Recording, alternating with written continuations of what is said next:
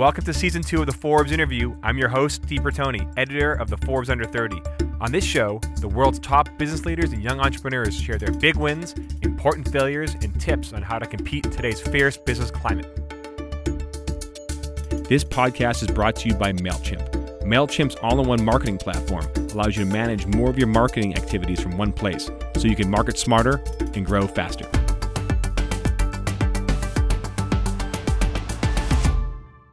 The Chinese have long been derided as copycats of the tech industry, but that image is rapidly changing. In fact, these days it's China where tech trailblazing is arguably more thrilling.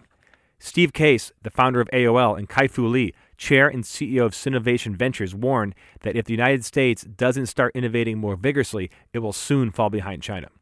We're about to hear from them, as well as Ryan Williams, CEO and co-founder of Cadre, and Max Lubovsky, CEO and co founder of Formlabs. This conversation, moderated by me, was recorded at the Forbes Under 30 Summit last year in Boston. Thanks, everybody. What a great theater, huh? This is amazing. Um, Steve, th- thank you for sharing. Kai-Fu, thank you for joining. Thank you. I'm going to kick it to you real quick. We're talking about new technology frontiers, and there's no place more exciting than China. What is going on? Like, let, let us know the most important things happening right now for the entrepreneurs in that, that continent. Sure. Uh, uh, it's great to be here. Uh, I think what you read in the media in China is generally not complete. What is happening in China is the Chinese entrepreneurs have come up with a completely parallel way of starting up new companies. And it is about tenacity, uh, about uh, working 996, 9 a.m., 9 p.m., six days a week. and it's about um, coming up with new things that were before not thought possible. So whereas you know Steve Jobs dreamed of building this device, no one knew they needed. In China, uh, they go after things they know people needed but seem impossible to achieve. For example, replace the credit cards. So in the last three years, uh, China now has almost no credit cards and no cash. Last year, uh, mobile payment transaction was at 18 trillion dollars, larger than China's GDP. And it's so convenient. It's, it's not Venmo and PayPal. It's much, much better. It's peer to peer, anyone to anyone, 15 cents as a microtransaction, no fees. And imagine the ease that would bring. There's a company called Meituan, which sounds a little bit like a Groupon or a Yelp, but it's not. It changed the way Chinese people eat because almost every Chinese living in urban cities, and there are 200 urban cities, they can order food delivered to the home for about 70 cents delivery fee. And the idea of the entrepreneurship is to grind away so that amazing um, delivery system can be done with uh, people who would sign up to deliver on electrical mopeds. And when you get to 30, 30 minutes from the time you order, the food is on your table, and the delivery fee is 70 cents. People cook half as much, they eat out half as much. So the Chinese entrepreneurship, I think, is less aspirational and visionary, but, mm. but they're going after a really, really hard, almost impossible practical goal. And when they do, it creates tremendous value. So Meituan, for example, is worth $55 billion, wow. a lot more than the US counterparts. These are some of the examples. You mentioned you know, Steve Jobs, and do entrepreneurs in China and also entrepreneurs in these rise rest cities, do they look to the Silicon Valley kind of icons to emulate, or are they kind of coming up with their new ideas, their new heroes, their new way of building things? Well, it's a mix. Certainly, uh, Steve Jobs and many other entrepreneurs were kind of are icons of people kind of growing up saying, someday I want to be Steve Jobs, Mark Zuckerberg, uh, et cetera. Uh, and it's happening now, you know, globally. As Kai-Fu said, that, that, that, even the notion of the rise of rest, I should point out that I think it's 15 years ago, a journalist, Fareed Zakaria, wrote about the idea of the rise of rest. He was talking about the rise of China and India and other mm. countries, and basically saying it didn't mean that the United States would necessarily fall, but as these other countries rose as economic powers and as entrepreneurial powers, it would change the global balance, uh, which it obviously has. Well, we took the idea of rise of rest, we said, you know, that's interesting, but the same phenomenon can and we think should happen within the United States, where Silicon Valley, Boston, New York will continue to be the leader of the pack. There's a lot of great things obviously happening in, in, in Silicon Valley in terms of capital and ta- mm. talent, sort of this fearless you know, you know, culture. But we need to figure out ways to have other cities rise. And if we don't, I think we are at great risk of losing America's lead as the most innovative mm-hmm. entrepreneurial mm. nation. China is on the move. It is, yep. no question it has, has risen. No question it's a, a powerhouse. And it's worth remembering America itself was a startup. You know, 250 years ago, it was just an idea, and we kind of led the way in the agricultural revolution, led the way in the industrial revolution, more recently led the way yeah. in the started technology here. revolution. Largely here in Boston. This Obviously started right here. And, and, and so now we went from the startup nation, fragile startup nation, to the leader of the pack, and we have the leading economy. If we don't continue to innovate and don't do that in a more inclusive way, we are at risk of, of losing our, our, our lead, to, you know, to, in particular yeah. to, to China. And you, you mentioned the, nine, the 996 model. Is there do Chinese entrepreneurs, do they, they model themselves after certain people or certain ideas, or they kind of do their own thing? What's the, what, what do people look to? Well, that's the amazing thing is that China started as copycats. There's no denying that. Eight to 15 years ago, uh, 90% of the Chinese companies were copycats, uh, not IP infringement, but just copying the idea, kind of like you know what Facebook did to Snapchat, kind of huh, mm-hmm. copycat. uh, but today, their uh, Chinese companies are copycat no longer. Uh, the Chinese entrepreneurs have come up with a whole new way of entrepreneurship. Um, to, in short, the way is think of a really audacious goal and go after it. And once you show some progress, other people are bound to copy you. This is Chinese copying Chinese now. but to prevent you being, from being copied, you really raise so much money and you build a model that's so impregnable, and then that com- competitors have no chance to beat you. So how do you be, how do you develop an uncopyable business model? I think that's the biggest Chinese innovation. Um, the example I gave about 30 minutes, 70 cents, getting food on your table, uh, that was done by having an army of 600,000 moped riders figuring how to recharge them and figuring out all the AI technologies and paths, and that eventually grind down a few cents a month. It's just hard work, operational excellence. And once you got there, your competitor, how are they going to raise a few billion dollars to develop an equivalent operational army? So uh, some of these ideas, uh, I think what Steve said is very interesting, is that U.S. relies too much on Silicon Valley as the only model, mm-hmm. Steve Jobs as the only icon. I think there are parallel ways, and I think China has shown there are new ways, and these new ways are different, maybe in some sense, you know, less brilliant and visionary than Silicon Valley, but they contribute and create equivalent value. So I wanted to write that up so that it could be shared and this is why I wrote this new book called AI Superpowers. But actually, the first half of the book is about the Chinese entrepreneurial mm. ecosystem. And I hope that's of use to people who want to go after great startups, but not, necessar- not necessarily uh, using the Silicon Valley and model. Just to build, build on that, the, the, uh, if you look at the venture capital data, 20 years ago, over 80% of venture capital was in the United States. Now it's less than 50% yeah. because of the rise of China. And yeah. I do think in AI and other fields, arguably, China is in the lead now. So this notion that a lot of people still have, that, as Kai Fu said, that China is sort of really good at like replication, you know, copycat, manu- stamping out iPads and what have you, is not as good on the invention clearly has shifted over the past decade, and it's kind of game on in terms of this global innovation battle. The only other point I want to uh, make around this kind of leveling the playing field of mm-hmm. opportunity, particularly in this country, I mentioned 75% of capital goes to three states, which is a problem. There's two other data points that I think people should be aware of that are, are arguably worse problems, which is that last year over 90% of venture capital in the United States of America went to men, less than 10% to yep. women. Last year, less than 1% went to African Americans. So we can, can and should be proud of this being a great entrepreneurial nation. But the data does say it does matter where you live. Mm-hmm. It does matter what you look like. It does matter kind of who you know. Whether if you have an idea, you really have a shot of the American dream, a shot of turning that into a company.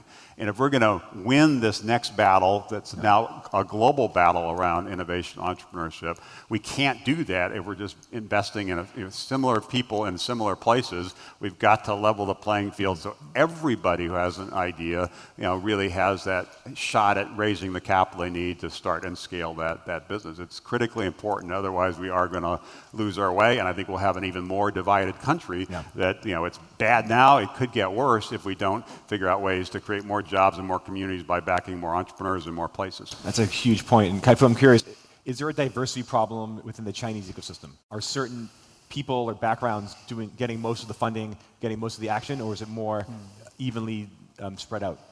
Well, I think there's always the um, uh, advantage of the serial entrepreneurs.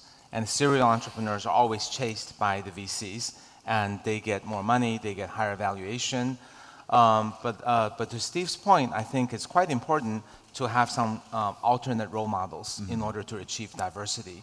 Uh, one of the amazing things in China was if you look at the first uh, wave of Chinese entrepreneurs, they were Robin Li, Charles Zhang, you know, American PhDs, gone back. So people, other entrepreneurs feel like unless I am an academic superstar and get a PhD in the US, I have no chance. Mm-hmm. Then came Jack Ma, right? His favorite story was uh, I graduated from a third rate university. I couldn't get a job at Kentucky Fried Chicken. Mm-hmm. And, and that was incredibly motivating to Chinese entrepreneurs mm-hmm. that uh, the boy from next door, hey, that's like me. I can do it too. So I think having that role model and having alternate uh, business models can help uh, drive uh, diversity. Are there, are there women in the ecosystem, or is this mostly male dominated right now? Uh, it is um, about the same as US, um, more male. Uh, we're trying to fund more women entrepreneurs. One of our entrepreneurs, uh, Cindy Mi, uh, in a company called VIP Kid, mm-hmm. which actually connects US and China with American um, English tutors teaching Chinese kids to speak, speak English. And I think she's become kind of a spokesperson mm-hmm. and an inspiration to other women entrepreneurs. Both of you guys came from the many waves of tech. You know, you're very involved in this in the early 90s.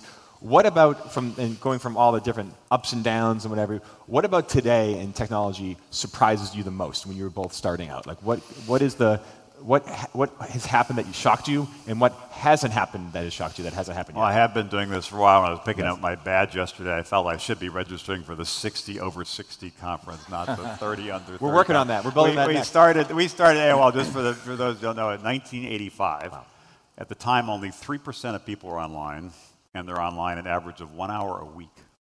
Uh, and nobody thought there was a reason to get online. Yeah. Like it's kind of kind of crazy, and it took us a decade to kind of build it out. But the, as I think about that first wave of the internet, kind of getting America online, getting the world online, uh, partnerships was very important, policy was very important, and perseverance was very important. And it was also pretty regionally distributed. It was mm-hmm. not just Silicon Valley. We were in the D.C. area. CompuServe, the competitor, was in Columbus, Ohio. Sprint was in Kansas City. Microsoft actually started in Albuquerque before moving wow. to Seattle. It's only the second wave when it became about software and apps that Silicon Valley rose to dominance. I think it can regionalize again. I do think, in terms of your question, the, the key skill set in this next third wave around healthcare and food and smart cities is going to be understanding it's not just about the software, it's not just about the app, it's about building partnerships, building trust, building relationships with doctors and mm. hospitals, mm. for example, in healthcare, getting integrated with health systems. This partnership collaboration aspect, I think, is going to be critically important. There's an African proverb that I think will kind of define this third way, which is you want to go quickly, you can go alone. But if you want to go far, you must go together. That mm-hmm. mindset around partnership is critical. And the last point, it, it, and it's going to become more important in the next 10 or 20 years, is this policy side of things. People, entrepreneurs don't like to hear about regulations. It slows them down. I, I, obviously, we all get frustrated by that. But the reality is if you're talking about like medical devices or drones in the sky or other kinds of things, there's going to be some regulations. Mm-hmm. And that was not as true. Facebook and others didn't really need to deal with the policy framework until they got really, really big. You know, the entrepreneurs in this third wave policy is going to become you know, much more important. So in some ways, mm-hmm. the policy partnership perseverance that was critical in the first wave was not as important in the second wave, I think is going to become critical again in the third wave. Wow. Okay, so is, you know, you were at Apple and Google and Microsoft in China. Is China where you expected it would be? Is it further along? Is it, would you expect more right now out of the ecosystem? I think I, uh, yeah, I worked in uh, Apple and Microsoft in the US. Oh, God, yeah. And then I also worked for Microsoft and Google in, in China. And I've always been um, a proponent that China is going to be on the rise uh, because of the uh, incredible hunger and excitement uh, about entrepreneurship and technologies. So I think that's pretty much met my expectation. Where I felt I was really surprised was I was an AI researcher. I studied AI at Carnegie Mellon, and at the time I thought in the 30 years or so we'd have something close to the human brain. Uh, that turns out to be way off. Uh, on the other hand, what actually happened is AI technologies have become single task and amazingly capable and able to solve problems just within single task, not anywhere close to human. And that single task creates so much economic value that I also didn't anticipate.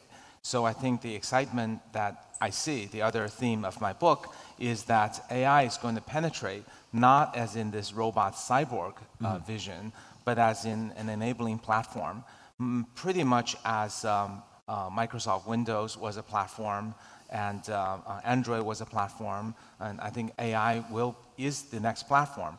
By platform, I mean uh, reachable to everyone, so an engineer without having a PhD in AI can use it. And, and also, even though you know, Google, Facebook are very, very strong, I think the small companies have a chance because AI is not just in areas of search and social and internet. It can be used in medicine, retail, manufacturing, pretty much everywhere. So I mm. think the big surprise and that I, the thing that I spend most of my waking moments on is how to uh, become a better VC, investing in companies that build on this upcoming AI platform. So one thing on that, Kai-Fu mentioned Carnegie Mellon, which is uh, one of the great universities yeah. around, you know, particularly AI, robotics, other things, in Pittsburgh. And the, the, data there is giving us some confidence, some enthusiasm about this rise of the rest because 10 years ago, almost everybody graduating from Carnegie Mellon left yeah. to go someplace else. They did mm. not stay in Pittsburgh. They left. Usually you go to Silicon, Silicon Valley, some, some went to Boston. Now fewer people are leaving and more people are coming back. There's a boomerang of talent beginning to emerge. And now Facebook has a big office. Uber, most of their driverless car operations yep. are not in Silicon Valley, they're in Pittsburgh. And that's just one of the many examples, the dozens of examples of these cities on the rise, which give us confidence that hopefully people in this audience in those cities can believe they can build the next great companies there, or if they went to school in some place or grew up in some place and have kind of said, maybe at some point I want to go home, hopefully yeah. as these rising cities you know, rise, there'll be more of that opportunity. And you know, you know that's really exciting because uh, one of the things Carnegie Mellon was so proud of over the years was our computer science graduates make the highest salary. Yeah. But I always say that that's because you're not don't have enough entrepreneurs to average into the equation. It's mm. great to hear that's yeah. changing. So we've had a great, I mean, really enjoyed these two venerable you know, entrepreneurs. I want to bring out two under 30s now to add some new perspective. So please welcome Ryan Williams from Cadre and Max Lubovsky from Formlabs. Thank you, guys. Venerable means old, by the way. No, venerable means very, respected, means proven. well, you were talking about the third wave, and I'm excited to have Ryan and Max here because you guys are in technology, but you're in like old school, kind of messy businesses of commercial real estate and manufacturing. So, you know, what are you seeing right now? What is the what is exciting about tech? You know, just you're you're in it, you're on the ground. Let's let's hear what's, what's, what's going on. Yeah, sure. Um, so uh, my name is Ryan, founder, CEO of Cadre. Uh, Cadre is focused on building the world's preeminent digital marketplace for alternative assets, starting with commercial real estate. Yeah. And so I, um, I actually got my start in real estate with a really early lightweight application of technology, buying homes in the Southeast. But I was using technology um, really to unlock more information so I can make better investing decisions, aggregating data. And I think that's what's most exciting today about the real estate space and so many other historically relationship-driven, opaque industries is you know, the power of information and the standardization of information and data to level the playing field, mm-hmm. to let more people have better futures. And so I think you're seeing that um, in real estate, which is, as I always say, the most Jurassic industry in the world, but also one of the most important to own um, but I also think it's being applied to other industries. I know we talked in the backstage a little bit about 3D printing and actually there's tons of application in our industry and others, yeah. but really to level the playing field, which is what I think is most exciting about our current state in tech. Yeah, Max, you know, manufacturing industries like now front page of every newspaper because of politics. What, do you, what are you seeing? How does it affect what you're doing to democratize manufacturing everywhere? Yeah, so uh, at Formlabs, what we're doing is uh, building kind of a new generation of easy to use and accessible 3D printers. Um, so 3D printing has actually been around for a while, yeah. but they were big, expensive, difficult to use machines. And um, what, uh, what we kind of got excited about is that if you could get this technology to a lot more people, mm-hmm. we're still talking about professionals, product designers, and engineers, but also uh, there's applications in jewelry and dental and many other fields. Um, but if you, can, if you can get that technology to more people, you can enable a whole range of new businesses, new types of innovation, uh, bringing new products to market. Um, and I think the kind of the, the relevant angle with um, discussion of international trade and tariffs yeah. today is that uh, potentially digital fabrication uh, tools like 3D printing can start to eliminate the need to trade over long distances mm-hmm. and uh, increase the ability for countries and companies to produce things locally. Well, Steve Max, you guys, I mean, Steve and Kai-Fu, you're the entrepreneurs. You ask these young, young, young wave questions. What do you so want? What is your biggest challenge? If you had to, there's one thing you could have like a Willy Wonka golden ticket and you know, basically get it. Is it, a, is it more capital? Is it somebody to add to your team? Is it a, some partnership that could change your trajectory? Is some change in the regulations? What, what, yeah. what would the one thing because I think with entrepreneurship you have to be focused. Is there, is there like one thing if you can knock that out of the way, or it's a door that opens, you know, what you're doing can really accelerate? Yeah, I think for uh, for us, um, it's probably distribution partnerships. I think um, because real estate is such an inefficient business, I could literally go around this building and find ten ideas, you know, leveraging real estate and tech to create some efficiency. Maybe it's the downstairs lobby area, having a little bit more just process management because it was tough for me to get in. Um, but uh, I mean, there's a ton of different ideas like that, and I think the, the winners in real estate, tech, and so many other industries are the ones that can form partnerships, uh, create distribution uh, with the core business model that works. So for us, we entered into a partnership with Goldman Sachs earlier this year. Um, we want to replicate that with others, and that will allow us again to reach more people. So I think it's partnerships for us. Uh, for us, I think we're we're really fortunate that in the last couple of years we kind of we crossed out of the early startup phase where it wasn't clear if what we were doing was valuable or useful for anyone, and we also kind of crossed out of the phase where struggling to get access to capital was a big deal. Um, and so I think once you have something that you know is valuable to work on and you have money to work on it with the last key piece, that's the one we have the most trouble with, is getting great people to, to, to you know, accomplish those things with. Um, so more and more, that's like my entire job. Um, and uh, you know, I think connecting with um, what you talk about, rise of the rest. Uh, we're, we're, starting to look outside of Boston and, and into um, you know what are normally considered more secondary tech cities to find great people um, because that's the, honestly the biggest limiter to our growth. And both of you guys looking to expand to China, if you're not already in there, have Chinese partners. I think Max, you mentioned you have Chinese investors. How does that dynamic work with? I mean, obviously you're focusing both in America now, but you know, in Kai-Fu's backyard, it's a huge opportunity. How's, how does international in other markets kind of affect it? Yeah, so uh, China obviously um, uh, the largest manufacturer in the world and second largest economy. So there's no way we could be a manufacturing technology company without um, working in China. And it's both uh, uh, where we manufacture some of our products and also an important um, uh, you know, market to sell our products into. Uh, that, that's part of why we took uh, some investment from uh, Chinese investors, and we're building a presence in Shenzhen as well. Um, and you know, the way, the way I think about it is, if you're in a real technology business where like what you're producing is IP that can be reused by uh, by many people all over the world, then it, it inevitably will be a really global uh, thing, and you have to go wherever the customers are.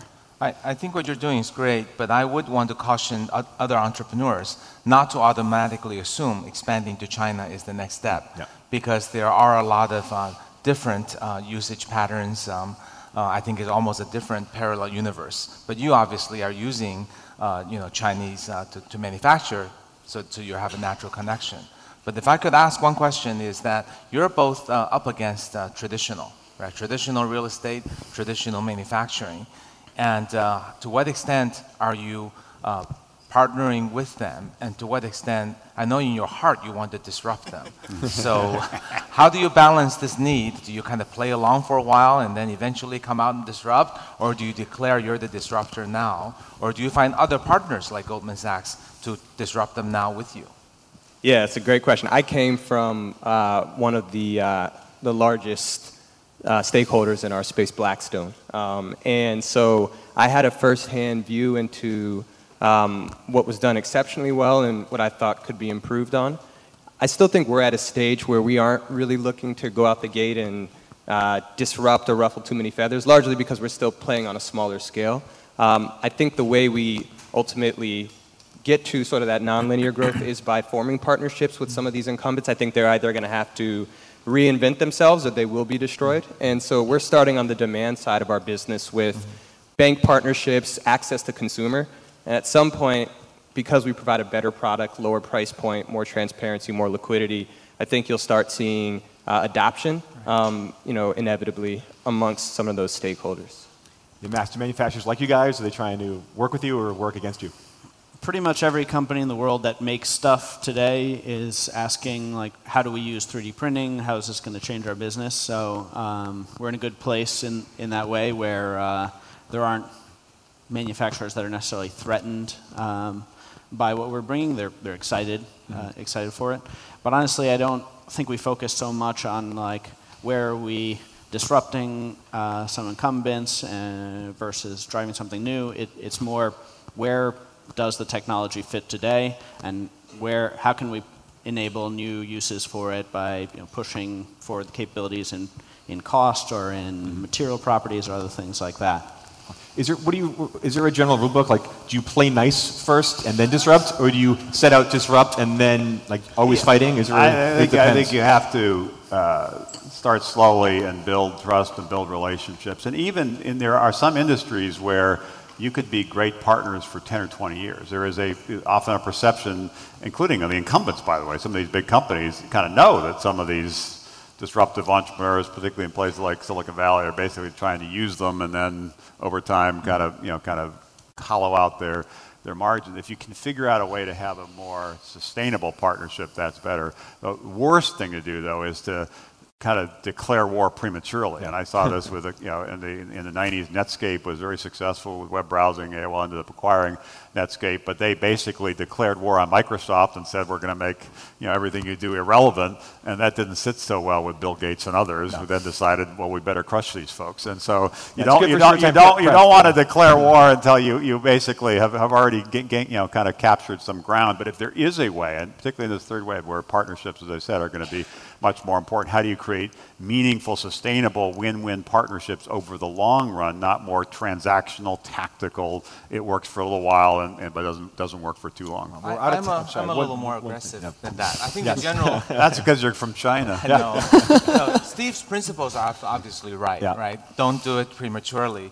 But if you look at what PayPal and Venmo have done in the US, is they've been too afraid of the credit card companies the partnerships are deep and strong. If they break it, they lose a lot of uh, uh, near-term income. But in China, uh, WeChat Pay and Alipay also partner a little bit with bank and credit cards, but they slowly just kind of slip in more of their stuff. And then one day you wake up and you no longer have cash and credit cards. So faster. We're out of time. I want to thank Steve, Kai-Fu, Ryan, and Max, and thank all of you. Thank you so much. Thank you. Thanks. That's great. Thanks. That's great.